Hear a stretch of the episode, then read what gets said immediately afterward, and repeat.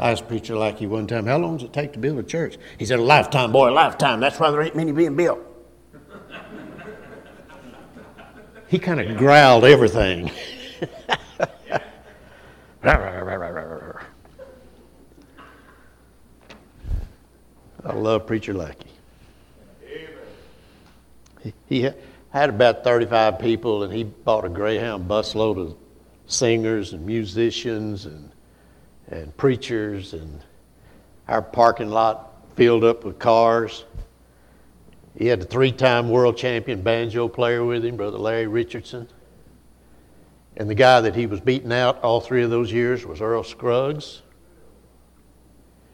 And it always frustrated Earl Scruggs that he couldn't beat Larry Richardson in banjo playing. And Earl Scruggs made all the money. And Larry Richardson got saved and played for the Lord. So, what great memories. Do the will of God. Amen. He will give you so many great memories. You'll meet some great people. You'll have some great experiences. Uh, you'll, you'll have things that the world has never even thought about. And you'll have it because you serve the Lord. I've heard quite a few messages in my life on how to find the will of God. But I always like to preach in a way that people will, will respond to what I preach. So rather than preach on how to find the will of God, I'd like to preach on how to miss the will of God. That way somebody will get it. Acts chapter number 27. How to miss the will of God. This is in case you really don't want to do it. Here's, a, here's you a blueprint.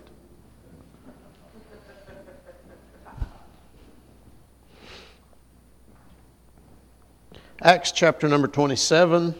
I better see what time it is here.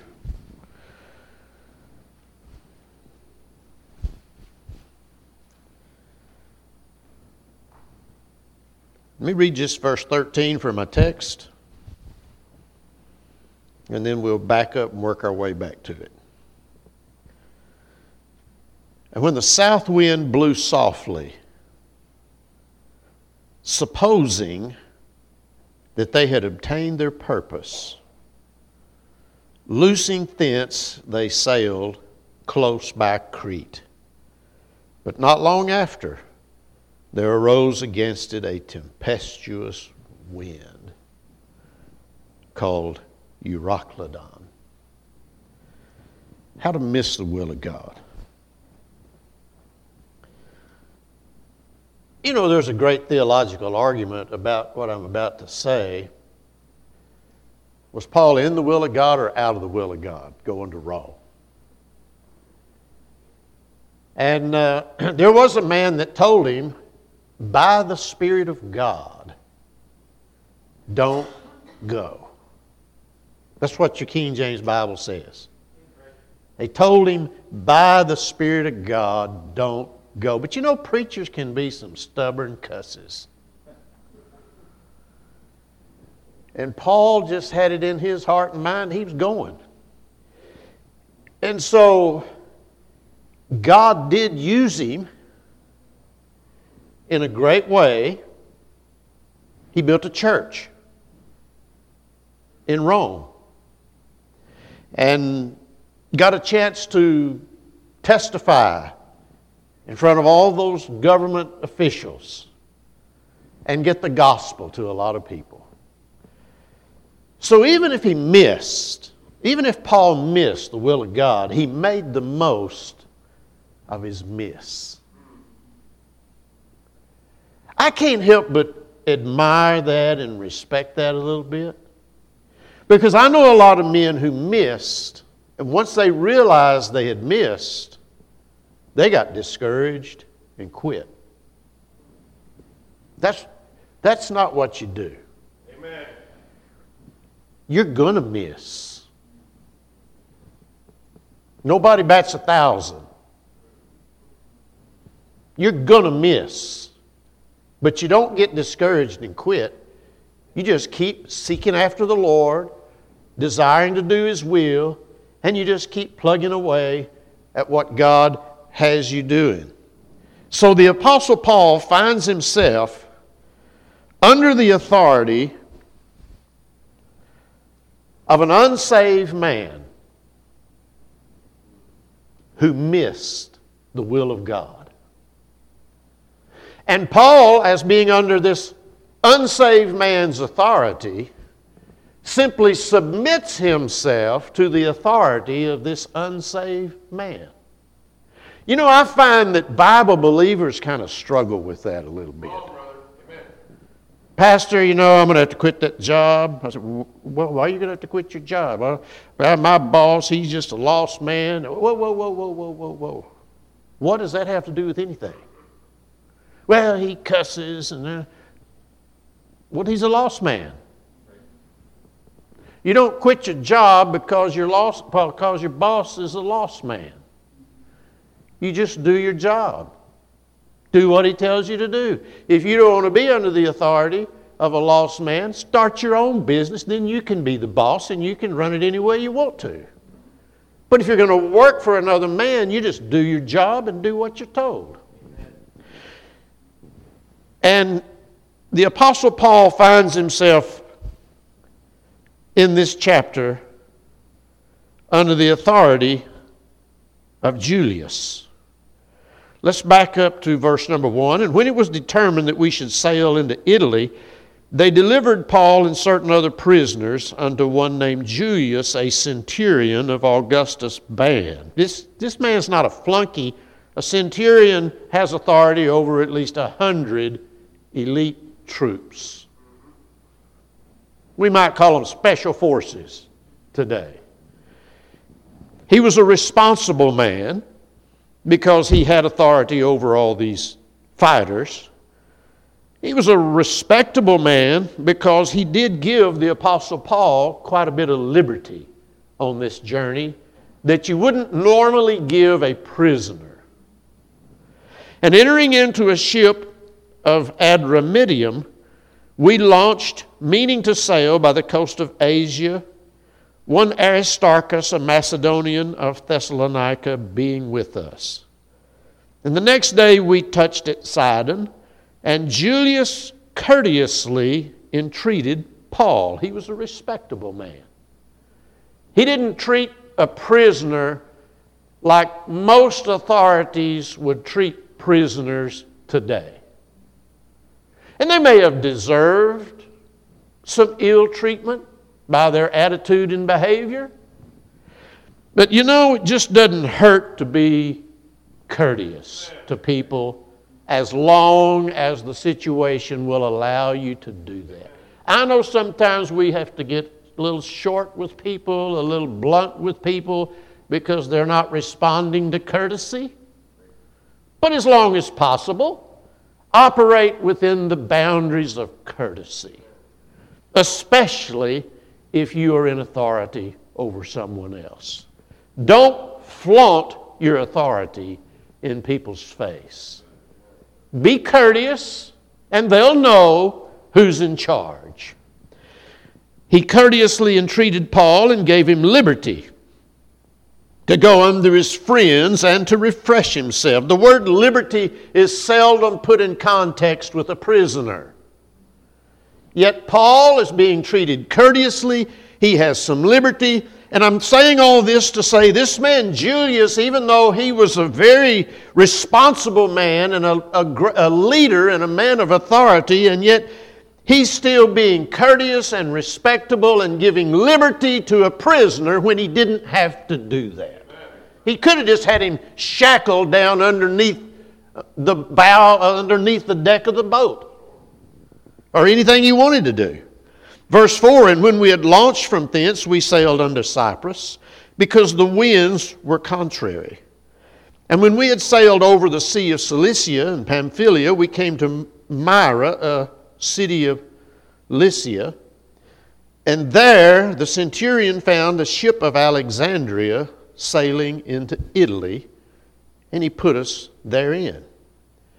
And when we had sailed slowly many days, and scarce were come over against Cnidus, the wind not suffering us, we sailed under Crete over against Salmone. And hardly passing by, came unto a place which is called the Fair Havens, nigh whereunto was the city of Lasea. And when much time was spent, and when sailing was now dangerous, because the fast was now already past, Paul admonished them and said unto them, Sirs, I perceive that this voyage will be with hurt and much damage, not only of the lading and ship, but also of our lives. Nevertheless, the centurion believed the master and owner of the ship more than those things which were spoken by Paul. And because the haven was not commodious to winter in, the more part advised to depart thence also, if by any means they might attain to Phoenice, and there to winter, which is the haven of Crete, and lieth toward the southwest and northwest. And when the south wind blew softly, supposing that they had obtained their purpose, loosing thence, they sail close by Crete. Julius did not have the Word of God. Julius did not have the Spirit of God. But Julius did have a man of God on board. And this man of God had a message from God that was very important to Julius, whether he believed that or not. You know, when a man of God opens this book and gets up and starts preaching, it's a good idea to listen. You just might get something that you don't even realize how much it's going to help you in your situation. You may even think it's you've already got something all figured out, but it'd probably be a good idea to listen to the message and ask God if there's something in that message that might could help you and be a blessing to you. And so Julius misses the will of God because he just won't listen to the man of God with a message from God. No doubt he believed he had more experience in such matters, more knowledge in such matters. And some people have a hard time listening to a pastor because he's been a preacher all his life, and maybe he hasn't been out there and worked in the real world. So they're thinking, what does he know? I've been doing this all my life. I know what I'm doing. But God just might give your preacher a message for you that is not in his arena of expertise, but God gave him the message anyway. Now, here's how Julius missed the will of God. Be, be sure and take notes so you'll know how to miss. Number one, they launched out in impatience. They were in too big of a hurry. I could give you uh, a list this long of illustrations that I've seen through the years of people who just got in too big of a hurry and they missed the will of God and they wrecked their home and they wrecked their ministry, they wrecked their life because I got to do something, I got to do something, I got to do something, I got to do it right now. No, no, no. Just slow down. Just stop. It's not that big of a hurry. Hey, people are dying and going to hell. I need to hurry up and get over there. And they've been dying and going to hell for millenniums. You think you're going to stop that Niagara Falls of souls dropping off into hell? You might get one or two. You might get 10 or 20. But don't get in such a hurry that you miss the will of God.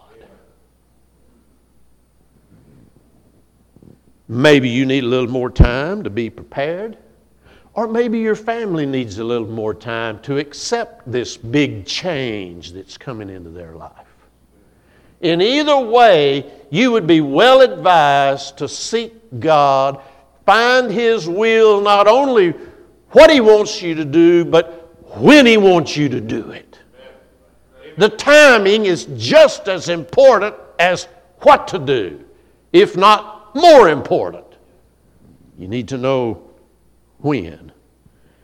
He got impatient. He was a man of authority. Maybe he wanted to make a good impression on his, his authority, his supervisor. And if you're talking about a move of your family to another location, maybe to the mission field, maybe to another church, maybe to a Bible school or a Bible institute, if you're talking about moving your family, you better find the will of God and you better take your time and make sure you're getting this right because your whole future depends on you getting it right. You got to get it right. And that, that woman that you married, if you're not careful, you'll make a bad decision and she'll follow you and it'll be a disaster. And then you'll make another impulsive decision and she'll follow you and it'll be a disaster. And a third time's a charm. You're going to make another bad decision and she's going to say, uh, no, I don't think I'm going this time. It's kind of like the story I heard Doug Fisher tell about Tarzan and Jane. Me, Tarzan, you, Jane, you follow me. Oh, bam! And he hits a tree. And Jane's standing there watching, thinking, hmm, I don't know about this. So Tarzan, he comes back around, gets in the tree. Me, Tarzan, you, Jane, you follow me. Oh, bam, right into another tree. He comes back and said, Jane, are you going to follow me or not? She said, Me, Jane, you take Cheetah.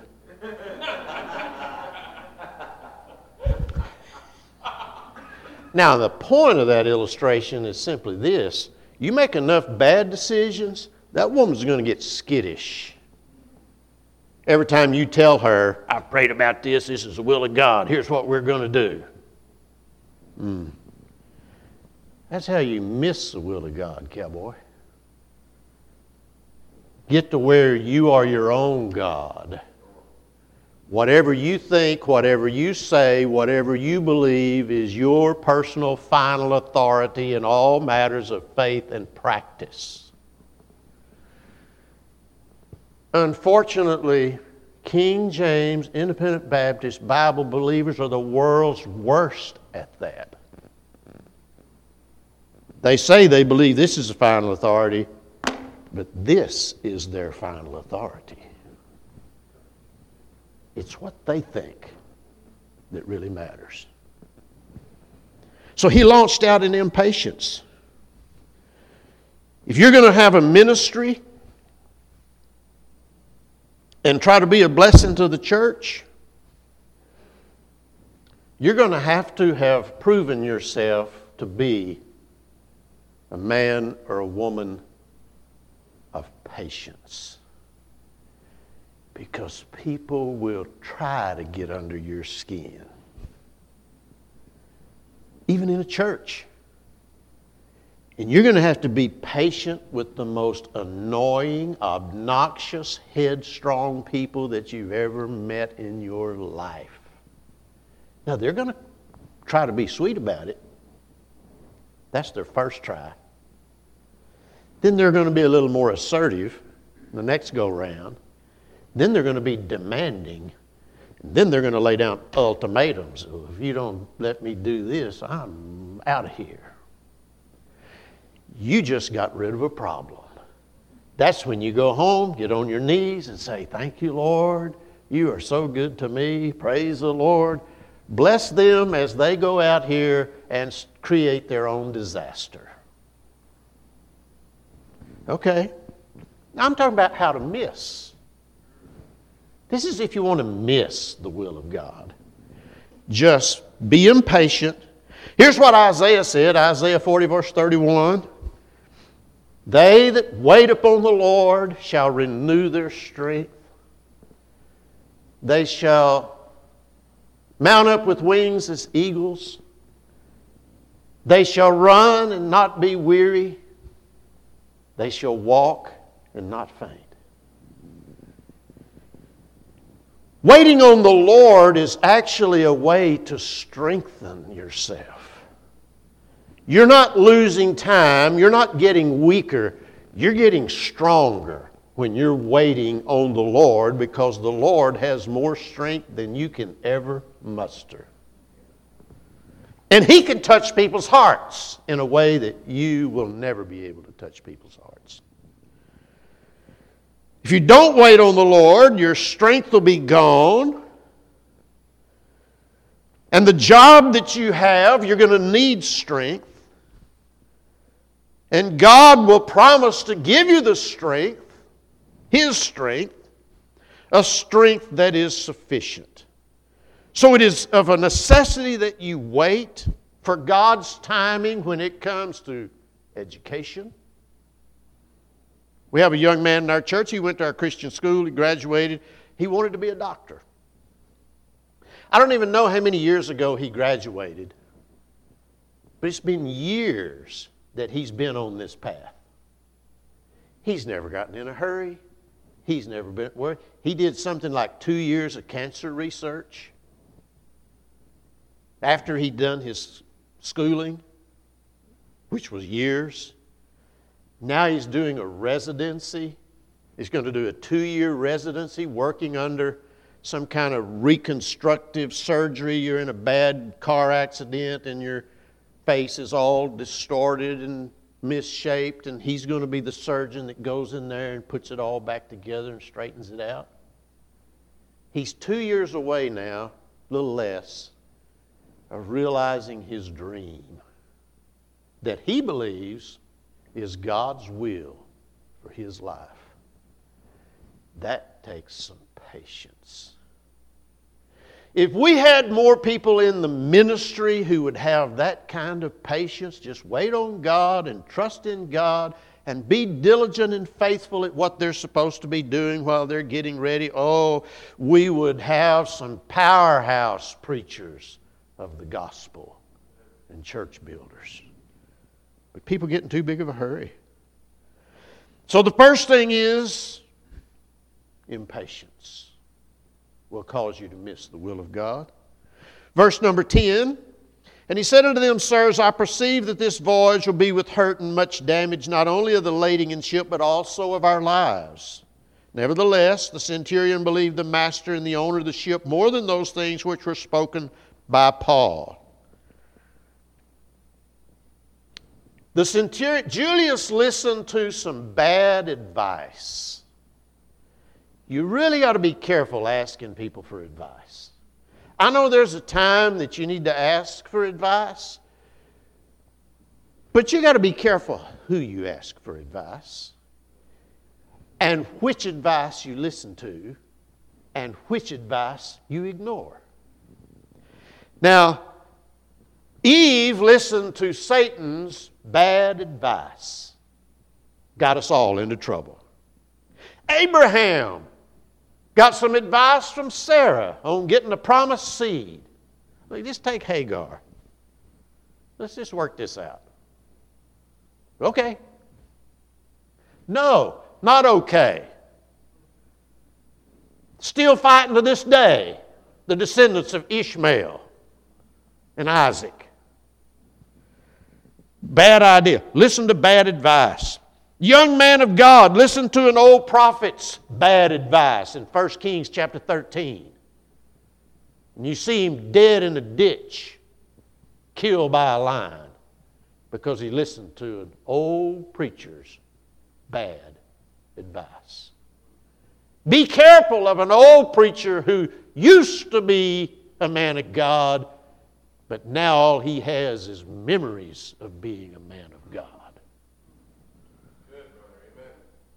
This centurion listened to the ship master and owner. No doubt he felt they know more about sailing than a prisoner would know, especially a preacher who is a prisoner. I'm just guessing that if They let a prisoner in here in shackles today, and it was a preacher. And Brother Carlson called on him to preach. Somebody would probably be scratching their head. I'm not listening to this guy, he's a convict. You got to be careful about that kind of attitude. I'm not saying it's good to be a convict. I'm saying Paul was a convict. He was a prisoner. And no doubt Julius thought he was being wise, listening to the shipmaster and owner more than listening to a jailbird preacher. But instead, he listened to bad advice. The Bible tells us that Amnon had a friend named Jonadab, and he listened to some bad advice, and it brought a lot of heartache to the family. How are you going to miss the will of God? You're going to listen to some bad advice. You say, oh, but this is what my doctor said. Doesn't mean he's always right. Well, this is what my psychiatrist said. Doesn't mean it's he's always right. Well, this is what my pastor said. Doesn't even mean he's always right. Hmm? Don't listen to bad advice unless you want to miss the will of God. So, don't listen to bad advice. Verse 12 He missed the will of God by looking for the easy way. The haven was not commodious to winter in. Yeah, it's going to get, it's going to get cold. The more part advised to depart. Yeah, they said we, we, need, we need to get out here. Paul said, don't, don't, don't go. Going to be damage to the ship and possibly to our lives. Don't do it. Don't do it. No, but look, it's not going. It's going to get cold here. The time is passing by. We need to get going. And uh, so be quiet, Paul. We're going. If we stay here, it's going to get rough. Did you know that the will of God is not always smooth sailing?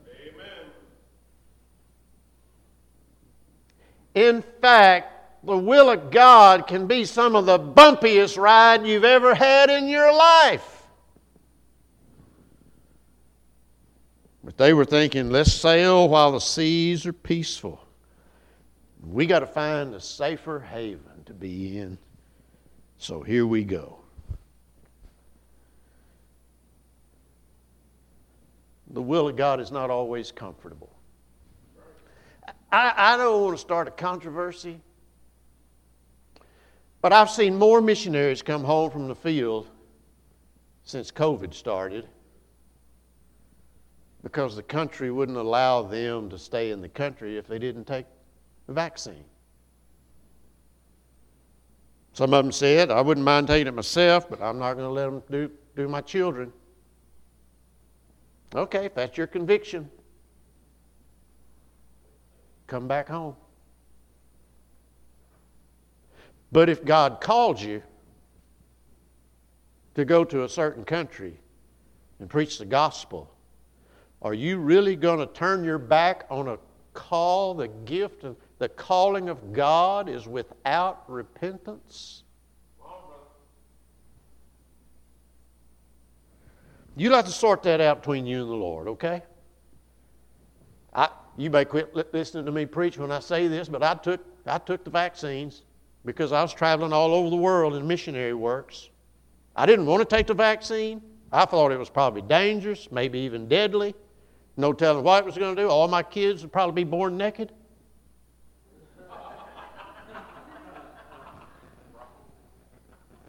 or some other terrible side effect.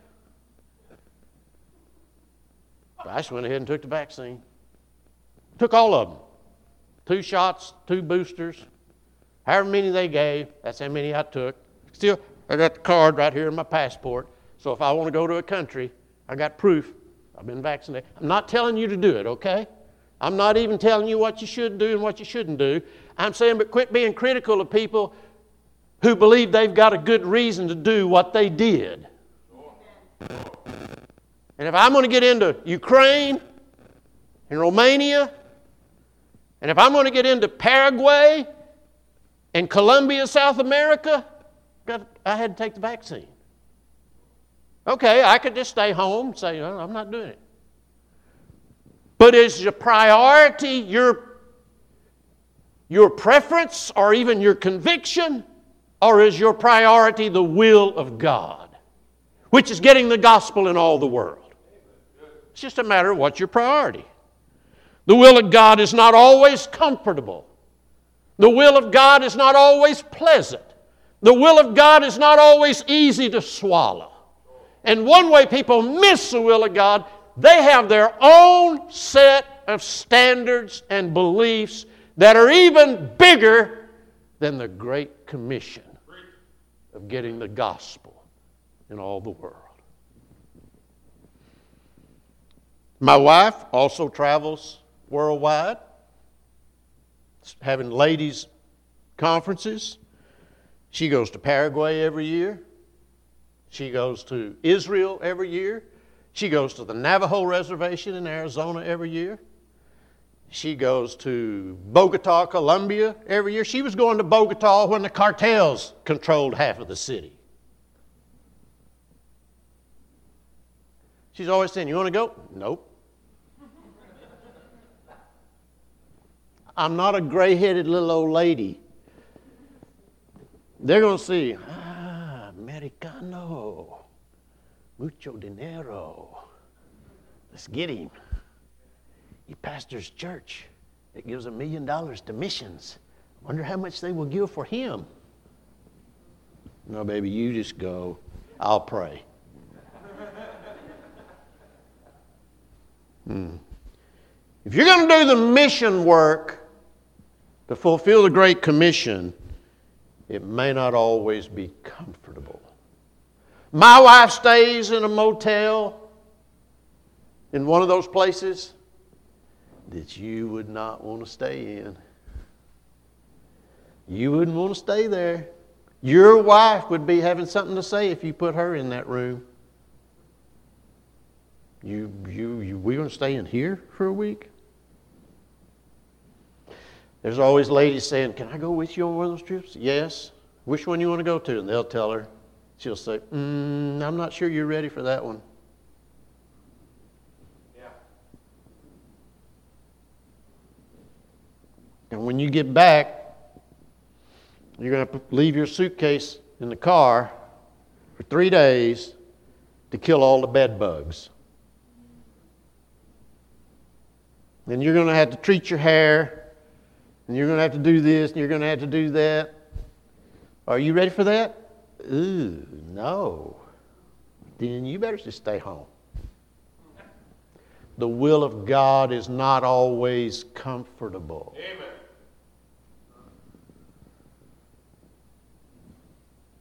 church problems can get uncomfortable. Business pressures can get uncomfortable. Family problems can get uncomfortable. You cannot let those divert you from the will of God for your life. But it'll be a challenge at times because you're going to look for the easy way out. Let me find a will of God that's smooth sailing, commodious to winter in. Let me find the will of God where everything is like I want it to be.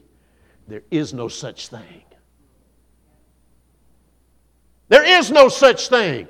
It's sacrifice, it's self denial, it's putting up with people, it's putting up with yourself while you do the will of God for the gospel's sake. He missed the will of God because he looked for the easy way out. And uh, he missed the will of God because he believed in majority rule. He believed in democracy. Majority rule. Yeah, you're going to miss the will of God right there almost every time. Amen. Because the majority are carnal. They're ruled by what their flesh wants. That's the majority. You can prove that from the Bible. Send 12 spies, two of them will get it right. Huh? Two out of 12. That's one six. That's like 16 and two thirds percent. Somewhere in that ballpark. That's about how many people will get it right.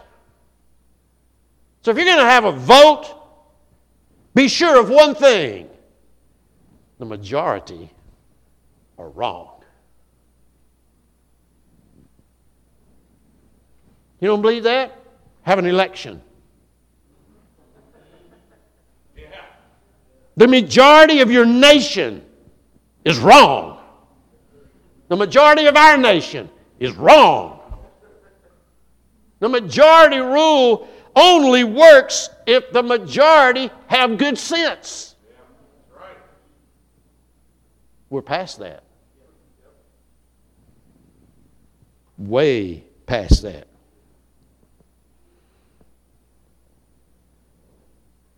In America, we have Republicans who believe in rule by Constitution. Here's our Constitution. And we have Democrats who rule by majority vote. Let the majority rule. Churches want to operate the same way. They don't want to rule by Constitution. They want to get everybody's opinion and have a vote and then wonder why the church struggles. Amen. You can take that or leave it, but I'm just telling you how you can miss the will of God.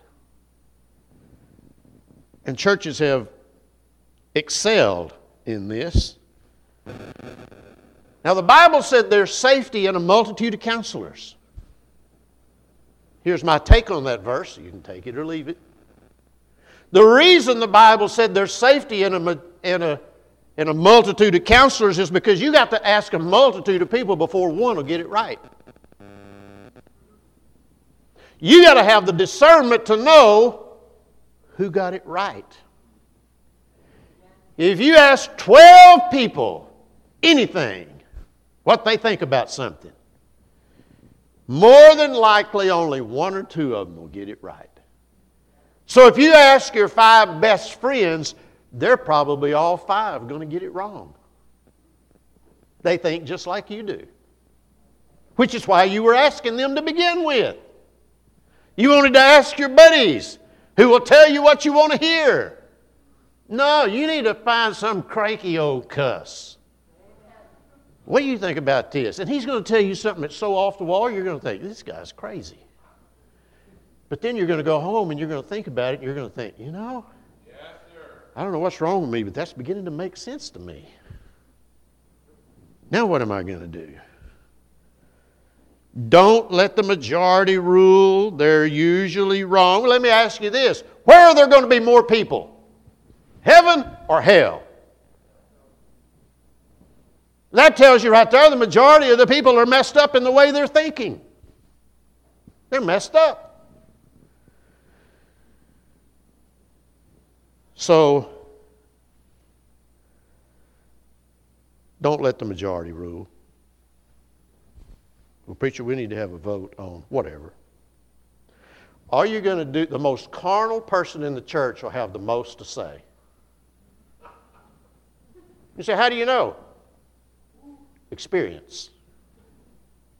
They've been sitting there thinking about it and can't wait to express their opinion does anybody have a word that they'd like to say? Bing. Mr. Carnal will be the first one on his feet. And he will take his time once he gets to his feet. And if you'll let him, he'll come up to the pulpit to give his opinion. Yeah, yeah Pastor, I got something that I'd like to say. God's put something on my heart. And, uh, and, and he'll come up there and he'll just start trying to edge you out of the way. Now, what do you do when that happens, Pastor? My old preacher said this is what you do. You put both hands on that pulpit. Say, sir, you just stand right there and have your say. He said, Because there's authority that goes with this pulpit. And if you step aside and let that man in that pulpit and let him talk for 30 minutes, next thing you know, he's going to call for a vote of confidence. And when he gets through telling everybody his laundry list of complaints against you, he's going to turn people's hearts away from you. You never open up a church meeting to discussion that allows anybody to get in that pulpit and start talking. You can take it or leave it. You can miss the will of God if you want to. That's a good way to do it. Give Mr. Carnal the pulpit for 30 minutes, and you will have more fires than you can put out in the next six years. I could call a pastor's name right now. That very thing happened to him. I said, Tell me how that worked. It was exactly what I said. The guy came up there and said, I have something I'd like to say. Pastor stepped aside, gave him the pulpit, the microphone, and two weeks later, pastor was voted out of the church. Mr. Carnal is still in control. Because he believed in what? Majority rule. You want to miss the will of God? Let the majority rule. That's true in Canadian politics. That's true in United States politics. And that's true in a local church. Learn to follow the favorable circumstances. Verse 13, and I'm done. The south wind blew softly.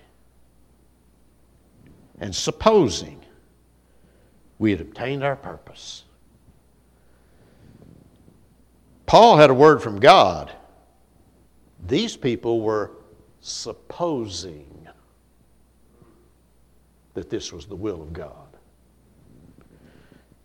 That's dangerous. In fact, by the favorable circumstances, somebody had probably said, God, we need a sign. Show us a sign. And here came that soft wind. That south wind just started blowing across there, and it felt so good. And they said, Yeah, this is the will of God right here. Most sermons that I've heard on how to find the will of God say you find the will of God by the Word of God, by the counsel of people you have confidence in, and by circumstances that God puts into place. The only one of those that you can depend on is the Word of God. None of the others are dependable. Well, don't you believe God works through circumstances? Yes, but don't you believe Satan can work through circumstances? Amen. Satan can give you favorable circumstances, especially if you're praying for a sign the devil loves it when Christians ask for a sign. Is this the will of God? Give me a sign. Soft wind, commodious. Oh, it's a sign from God. This is the will of God. Let's sail on for the glory of God. Jonah is the illustration of that. God said, Go to Nineveh and preach. Jonah didn't want to go because he was a racist. Right? Are we still in the book when I say that? He didn't like Ninevites. He wanted God to kill them. He hated them. So, he no doubt prayed and said, Lord, I need a sign. I'm going to go down there to the dock, and the first ship that I come to, let it be the will of God. And he went down there, and he found a ship going to Tarshish. Praise the Lord. Glory to God. I just missed the will of God on that whole Nineveh thing. Here's the will of God. It's a sign from God. This ship is not going to Nineveh, it's going to Tarshish. He said, I need a ticket to uh, Tarshish. How much is that? And they told him. He pulled his money out, and you're not going to believe this, to the dollar. He had exactly the amount of money to buy the ticket to go to Tarshish. Confirmation. This is a will of God. So, you know what he did then? He got on that boat, he went down into the inner part of that boat, and went sound asleep. He had the other thing that people are always preaching about the will of God. He had peace about it. You know why he had peace? Number one, the decision's made now. He can quit struggling with the decision. Number two, he's got the decision he wants instead of the will of God. So, whew, pressure's off. He goes in there, goes down in there, goes sound asleep. But ends up in the whale's belly. Because he's out of the will of God, not in the will of God.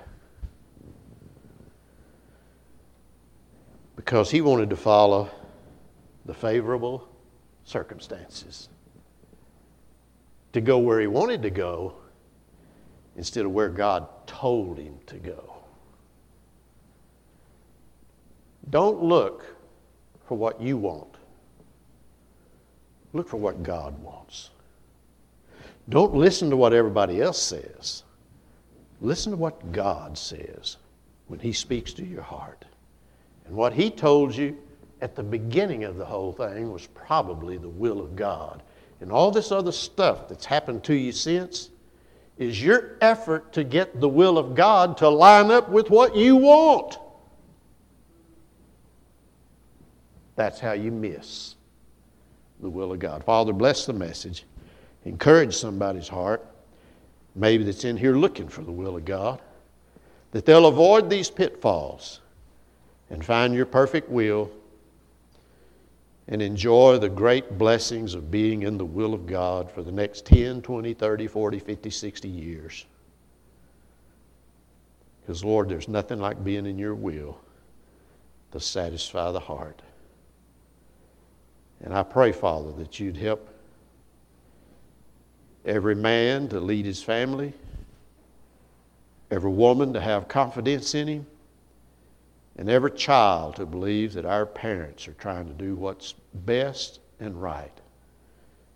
And Lord, then the whole church will work so much more smoothly if everybody will just get in the will of God and be content. And we'll thank you and praise you in Jesus' name. Amen.